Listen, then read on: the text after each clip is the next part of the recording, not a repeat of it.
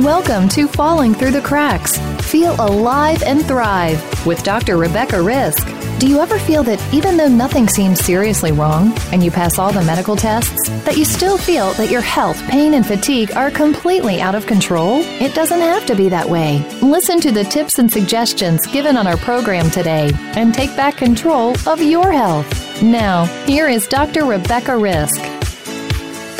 Hi, everybody. Welcome to Falling Through the Cracks. Today I'm speaking with Brian Fallon. He is the director of the Lyme and Tick-Borne Diseases Research Center at Columbia University Irving Medical Center, where he leads a research team focused on biomarkers, diagnostics, and treatment. Brian, welcome to the show. Thank you. Glad to be here.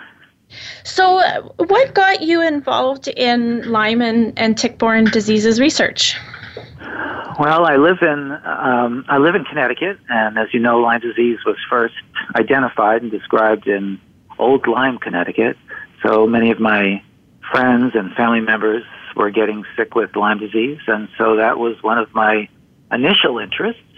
And then when I learned that Lyme disease is caused by a spirochete, um, and that there were many similarities between Lyme disease and syphilis, because syphilis is also a spirochetal illness, and in the history of psychiatry, we know that uh, syphilis can cause lots of psychiatric problems, memory problems, cognitive problems, uh, and a full range of psychotic uh, and other symptoms.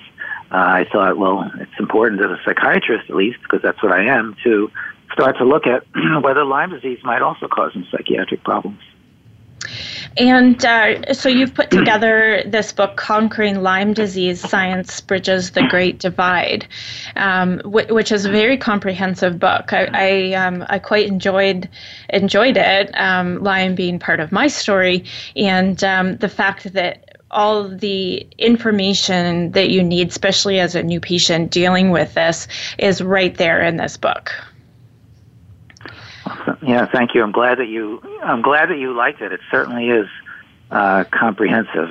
Um, what I the reason we wrote that book was because as a teacher, uh, I have students come join me during the summer between first and second year of medical school, and um, each year I want to teach them about Lyme disease and the other tick-borne illnesses. And I found that I was repeating myself a lot and trying to pull up old articles uh, that are really informative. Um, and I thought, well, why don't I try to put all of this in one place? So during the summer, about four or five years ago, I had a very smart medical student named Jennifer Sotsky, uh, who uh, was joining me, and I was thinking, well, what am I going to do with her during these eight weeks? Because I'm a pretty busy person, and I don't really want someone hanging around and bothering me all summer long. so, so I thought, well, why don't I give her a project? And I knew that she had a master's in narrative medicine, so I figured that she could write. Um, and I so I suggested to her, would you like to uh, put together a, you know, a small pamphlet or something, a brochure or, or, or just a little booklet on Lyme disease? she said, sure. And I said, well, why don't you go to our website and download a bunch of the stuff on the website and start working on it and uh, you know periodically show me what you've done and, and we'll work on it together. And so she very diligently uh, went off to the library and started doing her work quietly. And um, she certainly sat in on interviews with me with new patients as, as they came along. And then by the end of the summer she had a manuscript that was about maybe 50 pages long. And uh, it was very impressive, but certainly nothing that I wanted to publish because it was outdated, because it's hard to keep your website updated, and and and it didn't contain some of the latest exciting news. So I said to her, "Look, if you want to continue working on this, you can, but I know you're going back to medical school, and medical school is super busy." Uh, so it's up to you. And she said, I'd like to continue working on it. So I said, okay. So she did. And each, every three or four months, she'd come back with a new edition, a new chapter. Uh, I kept suggesting things. I thought she wouldn't come back, but she kept coming back. And by the end of two years, she came back with like a hundred pages, and I thought, wow, now I, I have a big responsibility on my hands, which is to produce, make this into a book that we can publish. And so I took it over from there, and I, I suddenly realized I was giving a very popular talk called uh, Science Bridges the Great Divide. Uh, and I talked about the good news and the bad news associated with Lyme disease. And uh, at that point in history, which was about uh, you know four three years ago, I, I, I started to get really excited about what was going on nationally and internationally in um, helping to improve diagnostics and treatment approaches. And the science was uh, moving so fast uh, because of advances in uh, genetic sequencing and because of advances in computational uh, bioinformatic work uh, that all of a sudden things were possible that never had been possible before. And, and uh, so I wanted to share some of the excitement that I was learning about at conferences with the patient community as well as with physicians. So we wrote this book called Conquering Lyme Disease, and it is both basic in terms of bringing bringing you up to date on the basics, but it also gives you the latest stuff in terms of what's happening out there in the scientific world which, which is something that that we do need. I think there's a lot of misunderstandings, um, even over what Lyme is um, or its existence. I don't know if this happens in America, but um, a very common comment that specialists say to patients in Canada querying about Lyme is, "I don't believe in Lyme."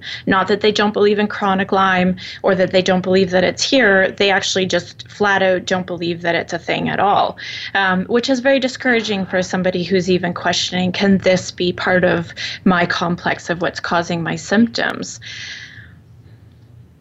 Yeah, that is very discouraging. I agree. And it's not just in Canada where that occurs, it happens here in the United States as well. I don't quite understand that statement, but I have heard it. I don't believe in Lyme. What does that mean? Lyme is not a religion. It's not yeah. something.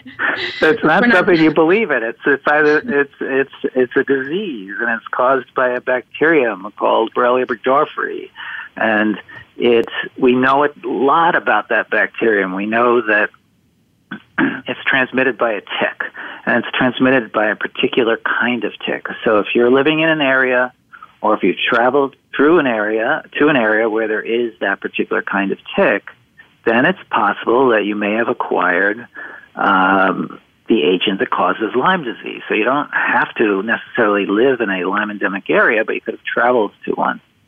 Um, and, and Lyme disease is not just in the uh, North American continent, it's, it's a global disease. So it's found in Europe, in Asia, and if you've been to those places, you may have acquired it as well. And maybe there are somewhat different strains and species there, but they they share many similar characteristics. So the whole notion, I don't believe in Lyme disease, is totally ridiculous. Now, maybe what what a physician is saying when they say that is, well, I don't believe that Lyme disease can cause anything other than a rash. so that most physicians, I, I think any educated physician would know that Lyme disease can cause a small rash that gets bigger in size and expands. It's called erythema migrans, uh, and it's usually not extremely itchy, and but it can be can be as large as a dinner plate or larger. Uh, and to make the definition in the U.S., at least, it has to be at least two inches. Because sometimes the tick bite itself can cause some local irritation that isn't a Lyme rash, but that's usually small, like half an inch. Um, but anyway, that Lyme rash is well recognized. The swollen joint is usually well recognized. But even here in Connecticut, where I live and I work in New York, I encounter patients who presented with a big swollen knee, and, no, and nobody bothered to even think about Lyme arthritis, which is peculiar to me that someone wouldn't have thought about it. Um, certainly, if someone pre- presents with facial nerve palsy, which is the weakness of the one side of the face or sometimes both sides of the face so that you start drooling and you can't close your eyelids and you look like you've had a stroke. That's a very dramatic thing. And typically patients go to the emergency room when that happens. Uh, and at least uh, in Lyme endemic areas such as the Northeast, the Midwest, uh, or Pacific coastal areas, or the Atlantic coastal areas in the U.S., and hopefully in, in Canada as well, people are, would recognize that as a possible manifestation of, of uh, Lyme disease. Uh, but you know, doctors don't aren't aware of all the different manifestations. So you can have uh, meningitis. Uh, doctors should be aware of that because it's well recognized that you can get a meningitis with severe headaches and nausea and vomiting, and light and sound sensitivity from from Lyme disease when it uh, enters the central nervous system. Doctors often don't realize or think about Lyme disease if there are some cardiac problems. So you might have a cardiac arrhythmia, uh, which, if not recognized quickly, could potentially lead to death if you have a full, complete heart block. Um, so that can be quite dangerous. Um, doctors often aren't aware, for example, that patients may present not with the characteristic rash, not with the swollen joint, not with the classic neurologic signs, but they may present simply with flu like symptoms where the person's feeling feverish, maybe has some headaches, muscle pains, joint pains, um, really prominent fatigue, maybe memory problems or verbal fluency problems. But uh, it's understandable doctors might not immediately think of Lyme disease, but if it occurs at a time when the ticks are more rampant and active, such as in the spring or early summer or in the fall, uh, Lyme disease really should be considered because about 20% of the time, uh, in studies that have been done here in the U.S., the initial presenting symptoms are those nonspecific flu-like symptoms. And if you don't think of Lyme disease, you're going to miss it. And then a person might be suffering with these symptoms for weeks or months, and the symptoms might go away on their own and not come back, or they might come back more severely uh, a year later, where you suddenly develop really prominent cognitive problems and, and profound fatigue and arthralgias, joint pains all over, and muscle pains all over. It can be a problematic illness when it's not caught early and treated early. Well, one one thing I want to talk about is is the rash, because um, that hmm. something that is definitely expected here in Canada. If you're bitten by a tick, you get a target rash. It looks like that. It is that, and you have to know that you were bitten and have seen the tick. Um, and and I know from from studies, and I've actually seen um, different quotes on the percentage, um, but not everybody gets the rash, and and I think that that can also cause some blind reminders of, well, you don't have the rash, so this can't be happening. That's exactly right. I mean, there's a, there's a number of things about the rash that are important to know. One is that that characteristic bullseye rash, that's actually not the most characteristic feature of the rash. The, only 20% of the time does it look like a target or a bullseye. 80% of the time, it's a confluent, smooth, reddish, pinkish, maybe a little bluish sometimes, a rash. And the main thing about it is that it's, and it can be oval shaped or triangular shaped or circular shaped. And then main main point about it is that it expands. So if you're watching a rash and you put a circle around it when when you first see it, and then it expands beyond that size, that would be consistent with a Lyme rash. But to think that it has to be a bullseye is a huge mistake because only 20% of the time is it a bullseye. Um, and the other point you made, which is that lots of patients or a number of patients don't see the rash or maybe didn't develop a rash, is certainly true. I mean, what and how do we know whether they had a rash or didn't have a rash? Because the rash could occur if the tick bite occurs in your scalp and is hidden by the hair, you're not going to see a rash. If it occurs in your back and you're single and you don't have someone checking your body or seeing your body periodically, you're not going to see it. If it occurs behind your knee, which is a really common place for it, you're not going to see it. Um, so uh, there's a lot of reasons why people might miss the rash, uh, and sometimes it's because they um, maybe didn't get a rash, but more often it's probably because they got the rash, it just wasn't seen or recognized. Um, well, I I never had a rash that, that we saw.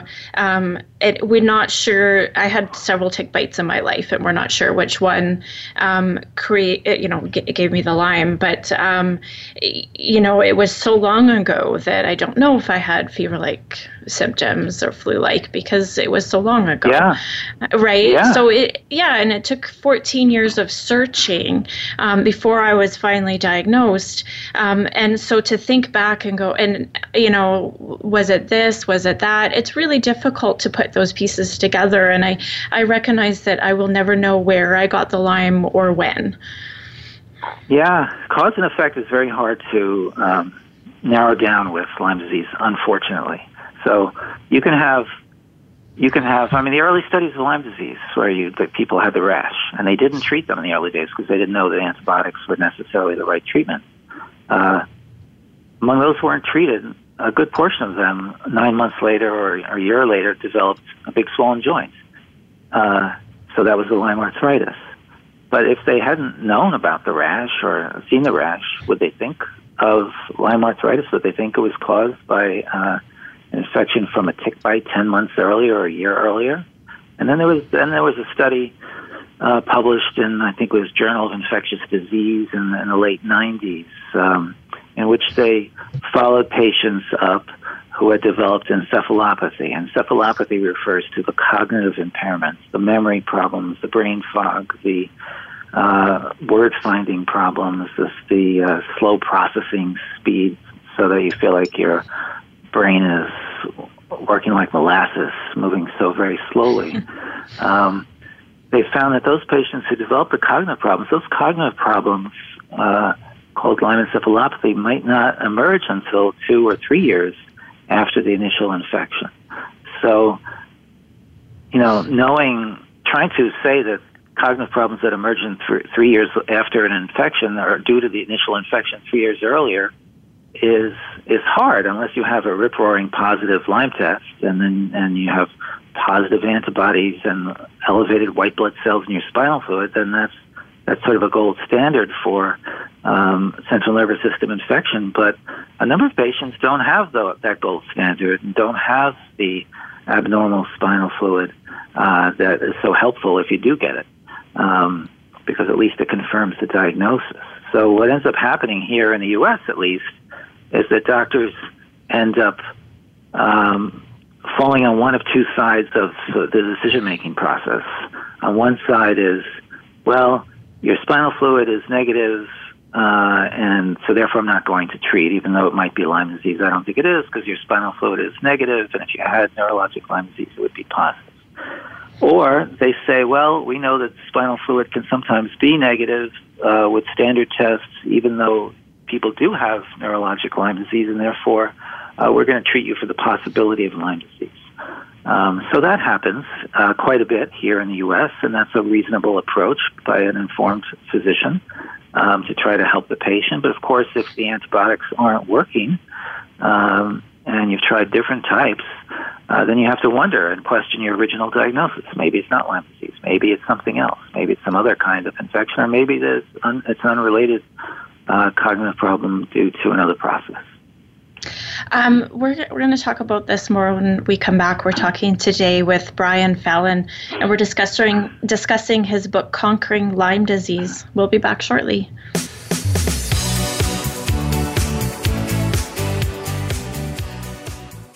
Become our friend on Facebook. Post your thoughts about our shows and network on our timeline. Visit facebook.com forward slash voice America. Are you finding your frequency? It can be described as that space between failure and success. It's the future of digital media. It's finding your voice. It's engaging topics, content, and ideas. Jeff and Ryan discuss the digital media space and all of its aspects. It's about making the mistakes, taking the chances, summoning the intestinal fortitude to step out of your comfort zone, and discovering what you can accomplish when you decide to try, decide to learn, decide that you have something to say and find your frequency. Live Fridays at 12 noon Pacific Time, 3 p.m. Eastern Time on the Voice America Variety Channel. How much health and wellness information have you been exposed to today? Listen to Prescription for Success with Dr. Emil Haldi. Healing and empowerment start from within, but it also takes the best knowledge and advice. That's what you'll find here. Dr. Haldi and his guests will help you make the right life enhancing decisions for well being success. Tune in live every Thursday at 6 p.m. Eastern and 3 p.m. Pacific Time on the Voice America Health and Wellness Channel for Prescription for Success. There is a difference in health and wellness programs. There can be mainstream programs, and then there is something extra. That something extra is called Tips to Keep You Healthy, Happy, and Motivated with your host, Kristen Harper. If you want to hear some behind the scenes talk radio when it comes to health and wellness, the why as well as the how, Be sure to tune in each week. This show will inspire you to be healthy and happy for life, as well as become the best version of yourself. Listen Tuesdays at 3 p.m. Pacific Time, 6 p.m. Eastern Time on Voice America Health and Wellness. Have you friended us on Facebook yet? Why not? Just go to facebook.com forward slash voice America or search for the keywords voice America. Once you are part of our Facebook network, you'll receive daily messages about what's happening with our shows, this week's featured guests, and new happenings at the Voice America Talk Radio Network. And you can add your voice to the always active discussions on our timeline. Just go to facebook.com forward slash voice America or search for Voice America.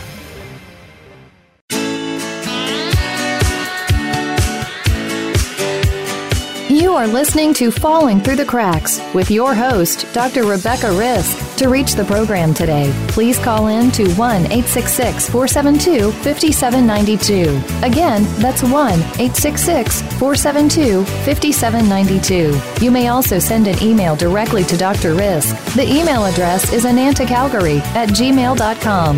Now, back to Falling Through the Cracks. Feel alive and thrive.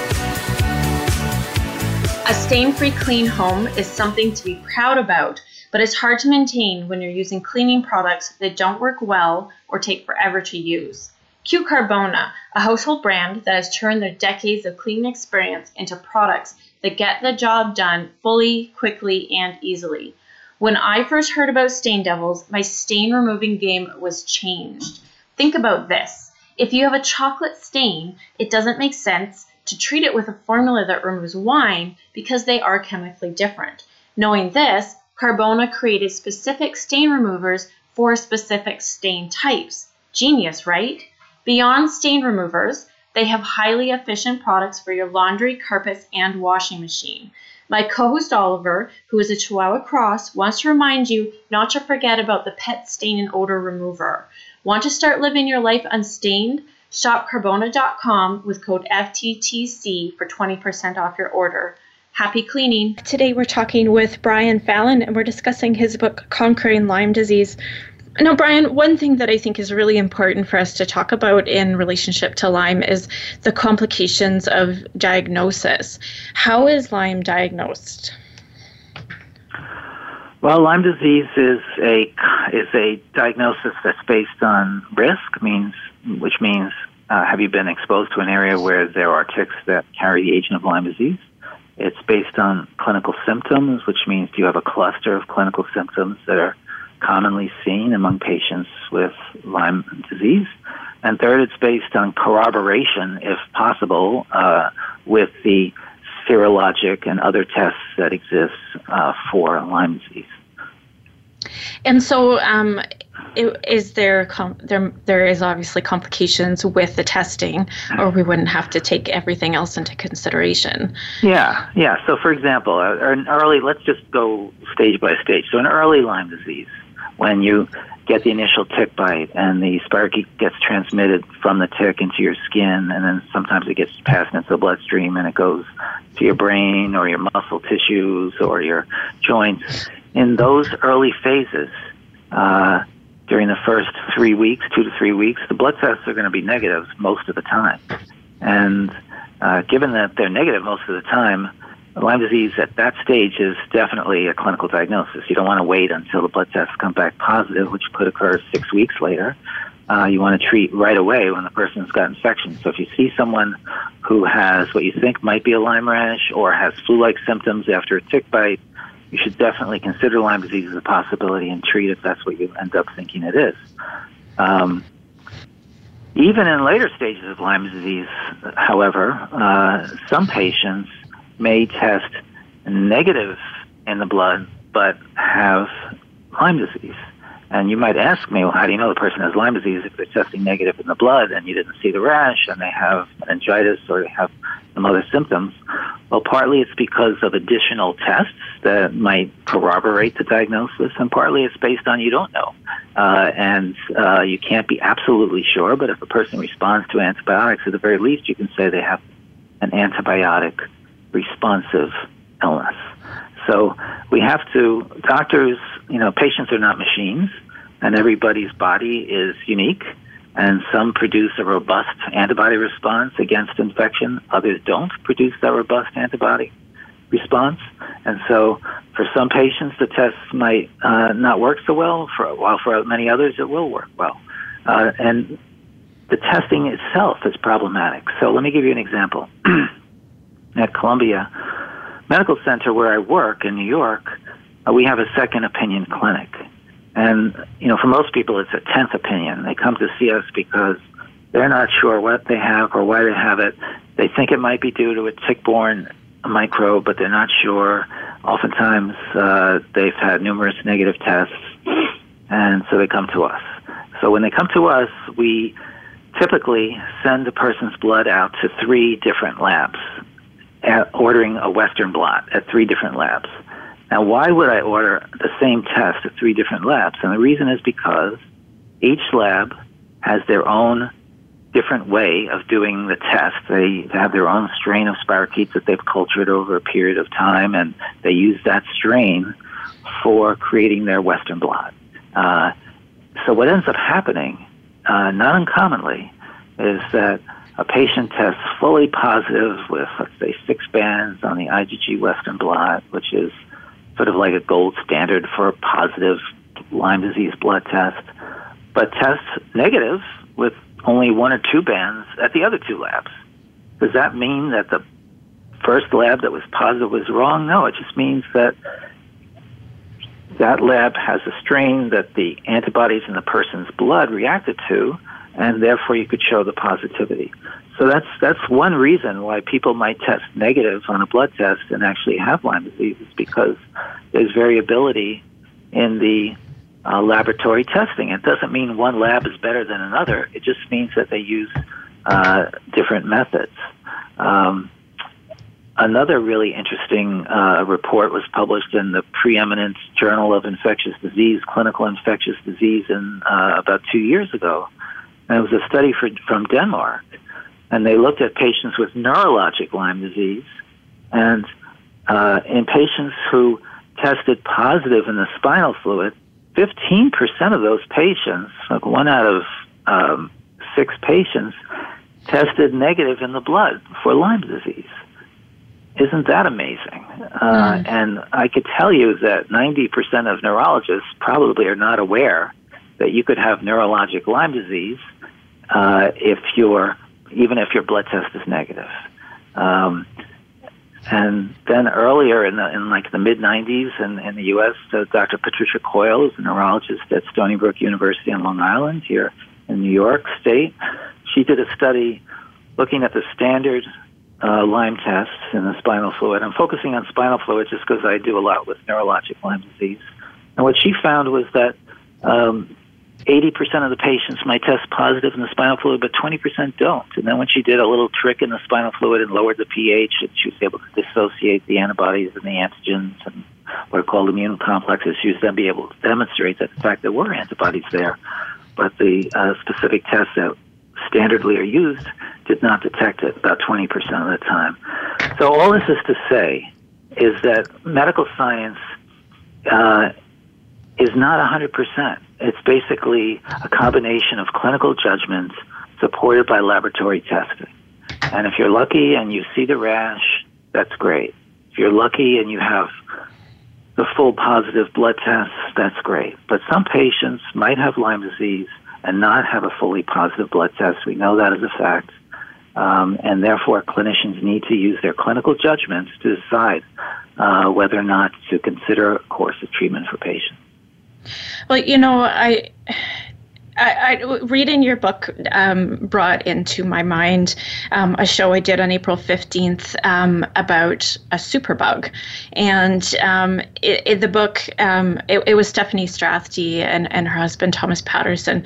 And, and they, they gave um, a lot of description about how the bacterias work and and adapt. And you know, in the beginning, they had this bug that could adapt to. Um, it, it was adapting to antibiotics, so antibiotics didn't work, and then they used phage treatment, but then it started to adapt to that, and and eventually um, Thomas was was saved. Um, so I just ruined the whole book, but no, it's a, it's a good book. But you know, it yeah. seems it seems like um, you know, Lyme is in that category as well. Um, you know, just talking about how hard it is to test, and that we've got to do all these these tricks to find it, and then it might still be there, so that it's a gray area, which makes it very very difficult. And I think this is why people get so frust- doctors and specialists get frustrated by it, and and patients who can't get answers. Um, but but there's also something else that you you talk about in your book, which is persisters, which is um, something that is we're just starting to talk about with Lyme, and, and that just seems like it's in this category of superbugs. Yeah, persisters are very interesting. Um, I didn't even know what a persister was until about four years ago when I invited uh, Dr. Kim Lewis at Northeastern University to come give a talk on um, his work with persister bugs. And as he explained, persister bugs are common uh, in, a, in a number of different with a number of different microbial infections, and basically refers to microbes that um, persist despite standard antibiotic therapy. Uh, and it doesn't even mean that they've formed a resistance. It just means that they're quiescent. They're uh, less metabolically active, and so they're less likely to be killed by antibiotics or the standard antibiotics. And uh, so let's say uh, for Lyme disease, as an example, you treat a patient uh, and 95% of the spirochetes are killed uh, with the antibiotics, let's say. Uh, in most people, the immune system will wipe up and sweep up the rest of the spirochetes if they become active. But in some patients, those quiescent, dormant spirochetes that weren't killed, or those persister bugs, uh, when they become active, the immune system doesn't recognize them or doesn't kill them, and then a person has a resurgence or relapse of infection. Now, what I just told you uh, was considered to be um, false and wrong and uh, a uh, almost like a dogmatically incorrect statement by the medical community until about 2008. And in 2008, um, Dr. Stephen Barthold and his group at University of California, Davis, published a study where they showed that the spirochetes can persist in the mouse model despite a good course of antibiotic therapy. And so they get the initial course of antibiotic therapy after being infected with the Borrelia, which causes Lyme disease in the mouse. And if you look for the infection, let's say two or three months later, you can't find it. But if you look for the infection six months later or seven months later, you can find it. And the way to find it is not to do a blood test, but it's to take a tick that's a clean tick, meaning it's never been infected, and have it feed on the mouse that was previously treated. And then, after the feeding, you test the blood inside the tick and in the case that he published, in the series that he published, a number of the ticks that have fed on these previously treated mice were able to show the Borrelia spirochete or DNA of the Borrelia spirochete. What that means is that the DNA was there in the mouse, which means that most likely those spirochetes weren't killed. So that was a striking paper, and it created a lot of controversy, and it shook up the. It was one of those uh, cataclysmic events in the sense that it sort of challenged the standard dogma that the spirochetes are all killed with initial treatments. Well, what he showed was that, in fact, they weren't killed. And lo and behold, if you go look at the literature a little more carefully, which many of the doctors in the community had done, but the academics hadn't really paid attention to. There was an article in the 90s by Dr. Straubinger, who was a veterinarian. Uh, at that time, he was a PhD, student at Cornell. Um, he had studied beagles and who had been infected with uh, Borrelia, the agent of Lyme disease, and treated them with antibiotics. And he was also able to show by uh, PCR, which is molecular identification of the spirochetes, uh, six months later that uh, that there was evidence of persistence of the Lyme spirochetes DNA. But that was published in a really good journal back then, but it was sort of ignored because it was so uh, off the mark in terms of nobody else was thinking that way. Um, but when 2008 came and Dr. Barthold's group, and he's one of the world experts in animal models of Lyme disease, when he published it, everybody started to believe it. And then it was shown in the monkey model as well by Dr. Embers at Tulane. Um, and so people all around the world now have been able to demonstrate that the spirochetes can persist despite standard antibiotics. Now, one of the really exciting things that's happening right now is that different research groups are beginning to look at, well, what uh, agents can kill these persisters, and there are agents that can kill, and methods of treating these persisters that can be effective in eradicating them. Um, so at Columbia right now, we're looking at um, a study using disulfiram, which is uh, an agent that you actually give alcoholics to help them to stop drinking. Because if an alcoholic drinks while taking this pill called disulfiram, they get a terrible, terrible bodily uh, reaction to it that actually can be quite dangerous. so they don't drink, and it helps to uh, reduce the craving, uh, or at least the uh, the uh, the taking of the alcohol. But in the in vitro setting in the lab, if you give disulfiram to the Borrelia, to the Lyme spirochete, it eliminates all of the spirochetes. It kills them much better, actually, than doxycycline or amoxicillin. So that is a fascinating finding, which, if it's helpful for people with persistent symptoms who might have persistent infection, then that'll be a, that'll be a good result. We don't know if that's going to be the case, but that's one of the things we're looking at. Other groups like Dr. Ying Zhang at Johns Hopkins has come up with a number of different combinations of antibiotics that can be helpful at killing the Borrelia persisters in the laboratory setting. Dr. Kim Lewis has come up with some additional ones at Northeastern. And then there are physicians or scientists at Stanford University as well who are doing the same. So, so all of this is very exciting. Uh, we need to test them in animal models and then test them in humans. So we're still in the uh, working phase right now, but I think patients, patient community should be very excited by uh, that potential.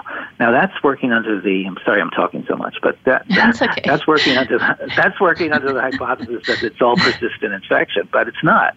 People also have post-infectious problems, which means the immune system gets triggered and then it doesn't shut off, and then you have ongoing symptoms. So the question is, how do you quiet down the, the overactive immune response? So that's one problem that can occur. Another that can occur is that the spirochetal initial spirochetal infection causes changes in the brain's neurochemistry and the neural activation patterns. And then, even though the spirochete is gone, those abnormally activated neural networks continue. So the person becomes, let's say, hypersensitized to pain, or they became hypersensitized to mood changes, uh, or to light and sound, sensory stimuli. And that actually may no longer be due to active infection, but due to the previous infection. So that in order to correct it, antibiotics are not the answer, but it's uh, uh, uh, interventions targeting the brain's networks. Um, I, I, don't mind that you, that you went on about that. It was really interesting. Um, we are going to take a quick break, and I want to pick this up where we left off. Uh, we're talking today with Brian Fallon, and we're discussing his book, Conquering Lyme Disease. We'll be back shortly.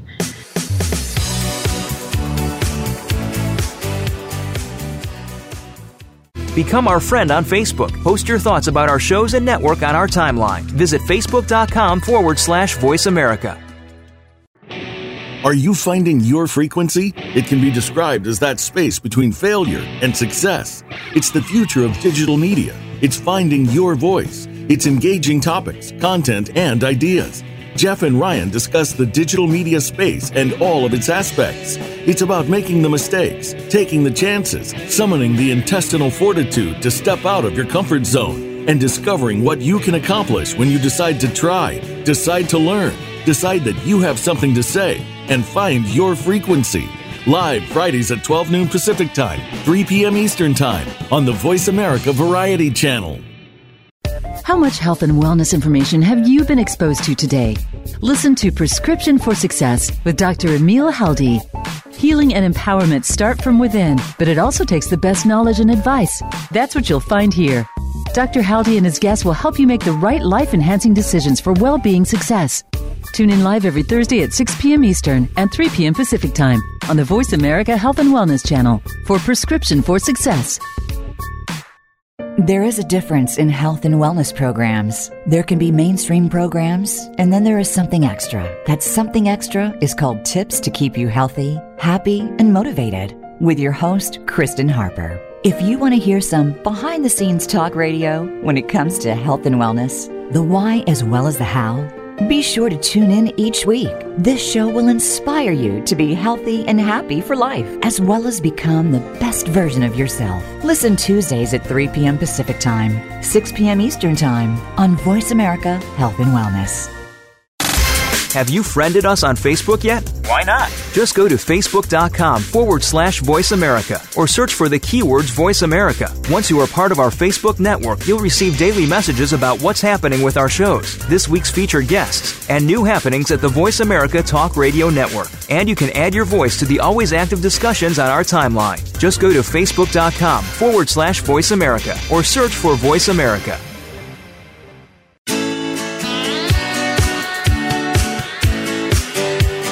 You are listening to Falling Through the Cracks with your host, Dr. Rebecca Risk. To reach the program today, please call in to 1 866 472 5792. Again, that's 1 866 472 5792. You may also send an email directly to Dr. Risk. The email address is anantacalgary at gmail.com. Now, back to Falling Through the Cracks. Feel alive and thrive.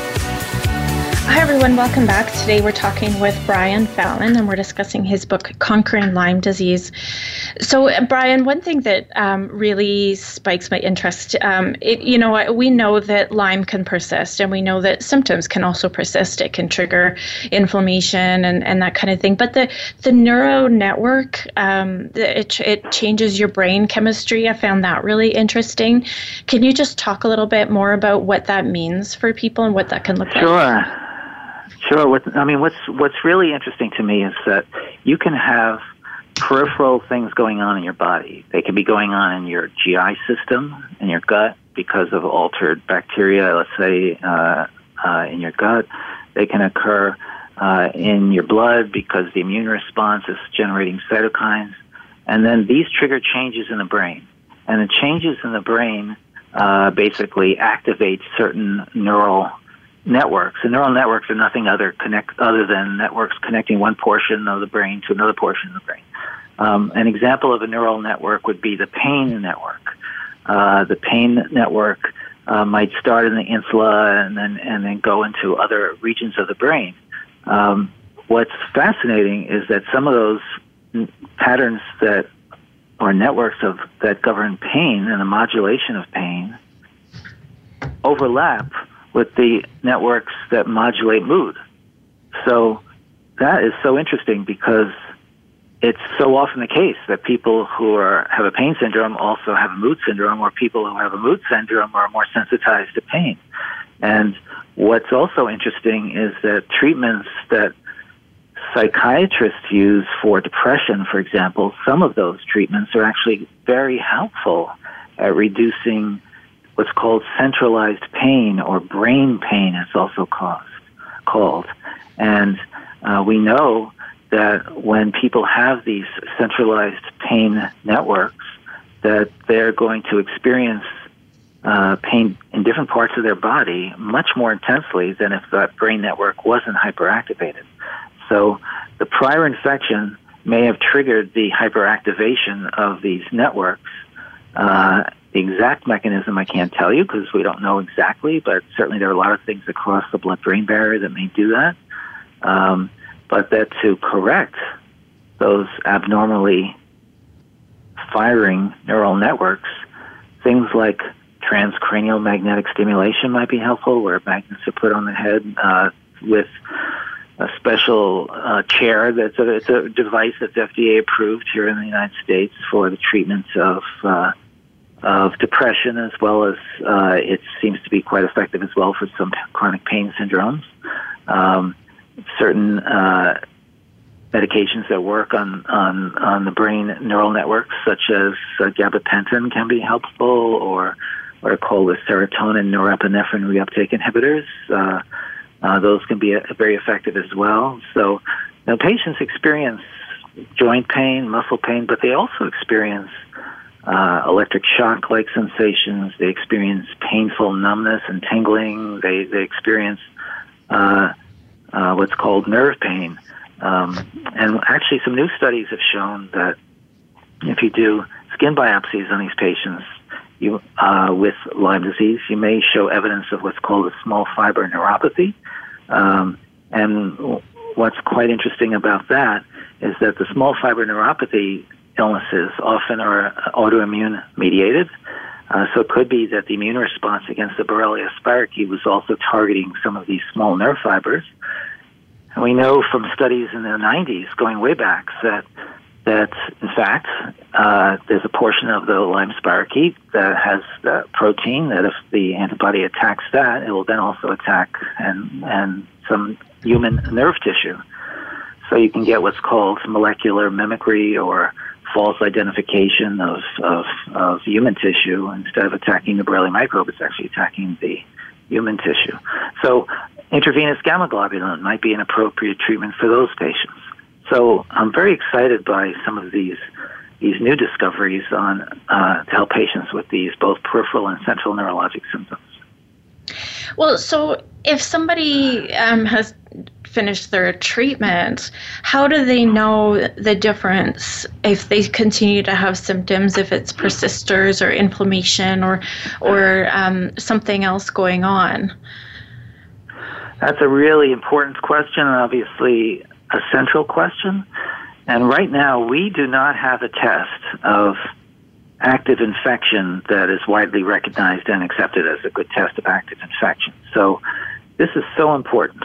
So, for example, you can have a fully positive antibody test, but not have active infection. And that's because the antibody tests will stay positive for years sometimes, as long as 10 years sometimes. So you have a fully positive IgG Western blot, but you're healthy. And uh, you may be feeling sick, but you don't have any, any additional spirochetes.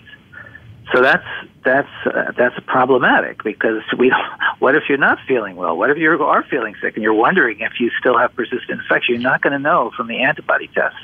Now, if you had, let's say, an ELISA that was declining over time, which is what it should do, and ELISA is an antibody, quantitative antibody test. If that declines over time, which it should do, but then it starts to rise again, then that suggests that you might have gotten reinfected, or it suggests that maybe you had a latent infection that got reactivated. So that can be uh, somewhat helpful in making that distinction. There are some. Uh, there is a company here in the U.S. that has developed a uh, uh, a antigen test of the urine. Uh, it's called a nanotrap assay test, and it detects very tiny amounts of the Borrelia protein.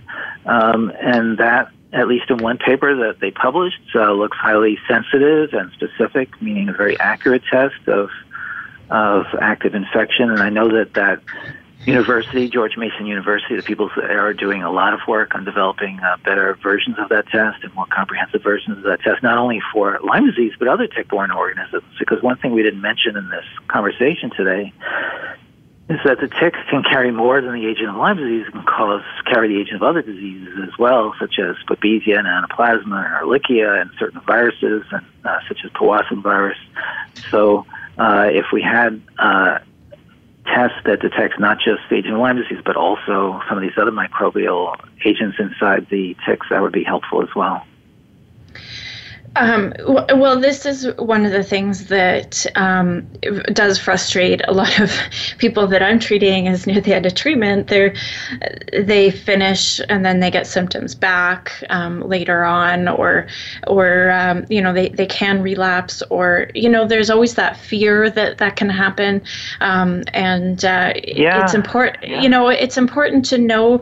I, I mean it can happen, and um, we need to to be aware that that that that that is just a reality that we just don't have the technology yet to know yes you're done this is gone. And you're absolutely right. And it's also true that your immune system is primed, right? It's primed to recognize the Borrelia spirochete. But sometimes when you have another infection that has some similarities to the Borrelia spirochete, you get a very similar cluster of symptoms, and it's almost like you have this broad-based immune response to any infection. Uh, so it feels like you're getting the Lyme infection back again when actually you're not. So I, I often encourage patients not to jump to the conclusion that it's Lyme disease returning, but to give it some time, give it like a month or three weeks to a month or, or a little bit longer to see if it goes away, because oftentimes it will go away, and then you haven't uh, put yourself at the uh, in the situation of having of taking antibiotics, getting better, and not knowing whether it was Lyme disease or not. So um, that's that's one thing I recommend. I also uh, I think it's important to note that in the studies of early Lyme disease, oftentimes patients aren't fully better three months later. Maybe 15, 20% of the patients might have persistent symptoms three months later. But then if you don't treat them and watch them out to six months, that number goes down to 5 to 10%. So that maybe at the end of a year, 95% of the patients report feeling recovered, but maybe 5 to 10% don't. Uh, so that over time, the symptoms can um, can abate, uh, even without treatment in some patients. So, it, as you say, as a physician, it's highly challenging to, to figure out do I treat or do I not treat. So, usually when people come to see me, if they've only had one course of treatment and they have a relapse of symptoms that are very similar to what they had before or similar to Lyme like symptoms, I would recommend another course of treatment. Um, and that's because I know from the literature and from uh, my own experience working with patients that people can benefit from a repeated course of therapy. That was certainly shown by Dr. Krupp's study at Stony Brook with post-treatment Lyme fatigue that patients who got a repeated course of therapy, in fact, did show an improvement in fatigue compared to those who got placebo. So we know that that can happen. Um, but after a while, if a person has gotten many courses of treatments, both intravenous treatment, which which crosses enters tissue more more uh, intensely than the oral antibiotics, so if they've gotten IV antibiotics and they've gotten oral antibiotics and they're still not getting better, then you have to try some of these other methods that aren't aren't necessarily antibiotic methods to uh, try to help them. And oftentimes you can help them, and they're very grateful. Well, and, and that's a thing um, I tell people all the time is you can't assume everything is Lyme. Uh, the body only has so many ways to to tell you that there's something wrong. So so that's you good. can't just yeah. say oh Lyme Lyme Lyme Lyme all the time. There's got there can be other right. things that can happen as well. Yeah, and you know one thing I didn't mention, which I should, which absolutely I should, is that uh, as a psychiatrist, psychiatric problems can occur. Irritability is really common. Emotional moodiness is really common. Uh, um, sometimes, rarely, patients may get a manic episode or, or a psychotic episode. That's rare. Sometimes it might get an, uh, an, uh, a full blown OCD episode. Uh, that's rare, but it can occur. So people need to be alert. And anxiety is often very common, both because it's scary to have an illness where you don't know what you have, or you don't know whether you still have persistent infection. Um, but also, it can actually trigger anxiety and panic like attacks. So, um, with, with the psychiatric aspect, is there um, a situation where the Lyme can trigger, say, mood disorder or anxiety, and then that does not go away? Uh, yes, so both are true. It can trigger uh, an intense psychiatric disorder where if treated antibiotics, the, the psychiatric problems go away. And it can also have a uh, result in a situation where the psychiatric disorders don't go away, but they were triggered by uh, Lyme disease. Um, in which case, then you have to use the regular psychiatric approaches to treating it, and oftentimes people will get better. Mm-hmm. So, um, one thing we've we've touched on this a little bit, but I want to talk about the Lyme wars because I think this is really important for anybody um, who is has Lyme or thinks they may have Lyme of why they can't get help. Can you just give us a brief description of what that yeah, is? just very brief. Yeah, very briefly, the Lyme Wars refer to, and I have a long chapter in the book on this, uh, refer to the fact that, especially in the 90s, 1990s, and um, I think in Canada it's happening right now, uh, which is this huge disagreement that's occurring between uh, academic doctors and community doctors and patients. So the academic doctors typically are those who are studying what's relatively easy to study, which is the patients who present with a rash. And when you study those patients, 95% of them get or let's say 80 to 90 percent, get dramatically better, uh, and they have no persistent problems. And yet, patients then present to these academic doctors who may not have recalled a rash, but might have a positive blood test, let's say, and and but they don't have the classic symptoms that that these doctors working with early Lyme disease know. And that confuses the academic doctors. And so they say, well, look, this isn't Lyme disease, it's something else, the psychiatric problem, or you're having somatization, or you're having a conversion symptom, or you're having fibromyalgia or chronic fatigue syndrome. And sometimes those diagnoses may be correct, but sometimes they may not be correct. And it's because the academics typically have been focused on the early Lyme disease phase. Um, so that's one. That's one of the reasons the Lyme wars existed because the community doctors, these are their patients. These they live in the community. These are their neighbors. These are the children. These are the parents of, the, of their fr- friends, children. You know. So anyway, it, these community doctors have to work and try to help their patients, and so they're trying, let's say, an additional course of antibiotics and finding it helpful. So then the community doctors start getting attacked by the academic doctors for, let's say, overtreating with antibiotics and they get a, sometimes they're at risk of losing their license if the medical mm-hmm. boards mm-hmm. uh, get involved, and that can be an incredibly unpleasant, painful, um, wrenching pro- uh, situation for those physicians. I mean, they're losing their livelihood. They're courageously trying to treat these patients in the best way they know how. It's not like they're doing it to um, make money off the patients or to uh, to benefit uh, off the patients in some other way. They're really trying to help their patients, and maybe what they're doing is is not completely right, but maybe it is right. And and as we've learned from history in the U.S., some of those physicians working with patients and treating them with additional courses of antibiotics were in fact making the right decision.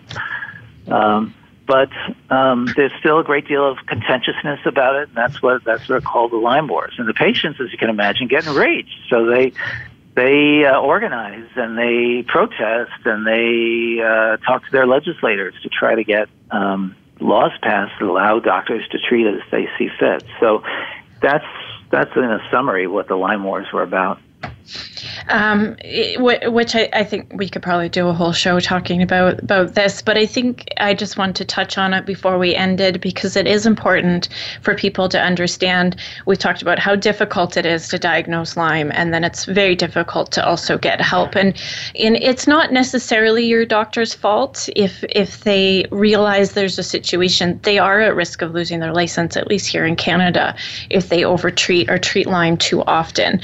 Um, so I think it's important to, to understand what is happening so that we, we you know we're just um, fighting the right people. Yeah, yeah, and it's, and it's important. It's important not to feel like there's a conspiracy out there of doctors getting together trying to try to conspire against patients because that's not happening. I mean, basically, the academics are working with what they know, which is uh, uh, science that's been done really carefully and well, and and they're they're making their recommendations based on what they know. And community doctors are working more with their own experience and their own judgments. Uh, so they're working with what they know as well as what's in the literature. So mm-hmm. you know, over time, and the Lyme wars were terrible. It was very hard even for me to be a researcher in this area because uh, there was so much hostility towards the notion that people might have chronic symptoms or neuropsychiatric symptoms. Now, at least here in the U.S., that's much more widely accepted as a fact. People definitely can have chronic symptoms and definitely can have neuropsychiatric symptoms. We still don't have agreements on how to treat those patients, but at least there's agreement that these patients exist, which is uh, probably not the, not not the case yet in Canada. No, no, it's definitely not. Um, now, if anybody has any any more questions, um, how can they get a hold of you or your book? Well, we have a great uh, website, Columbia www.columbia-lyme.org. That's columbia-lyme.org. And we also have the book, which is called Conquering Lyme Disease: Science Bridges the Great Divide. You put in my name, Fallon, and Conquering Lyme Disease, and you'll get it. It's on Amazon. Uh, you can purchase it through Barnes and Nobles. You can purchase it at the Columbia University Press, who are the publishers of the books. There's lots of ways of getting it. It just came out paperback, so it's I think it's twenty dollars here in the U.S. It's not too expensive, and it's packed with information. It definitely is. Well, um, Brian, thank you so much for joining me today. I, I loved our conversation. I did too. Thank you. And I wish you well and, and all your listeners well. Well, thank you so much. And if anybody listening wants to know what I went through in my journey back to health with Lyme disease, you can find my story on my website at dr-risk.com. Be sure to pick up Brian's book if you want more information. As he said, and I said, it is packed with information. You'll definitely learn something from it. Um, and uh, thank you so much for listening today. Be sure to make today a great day.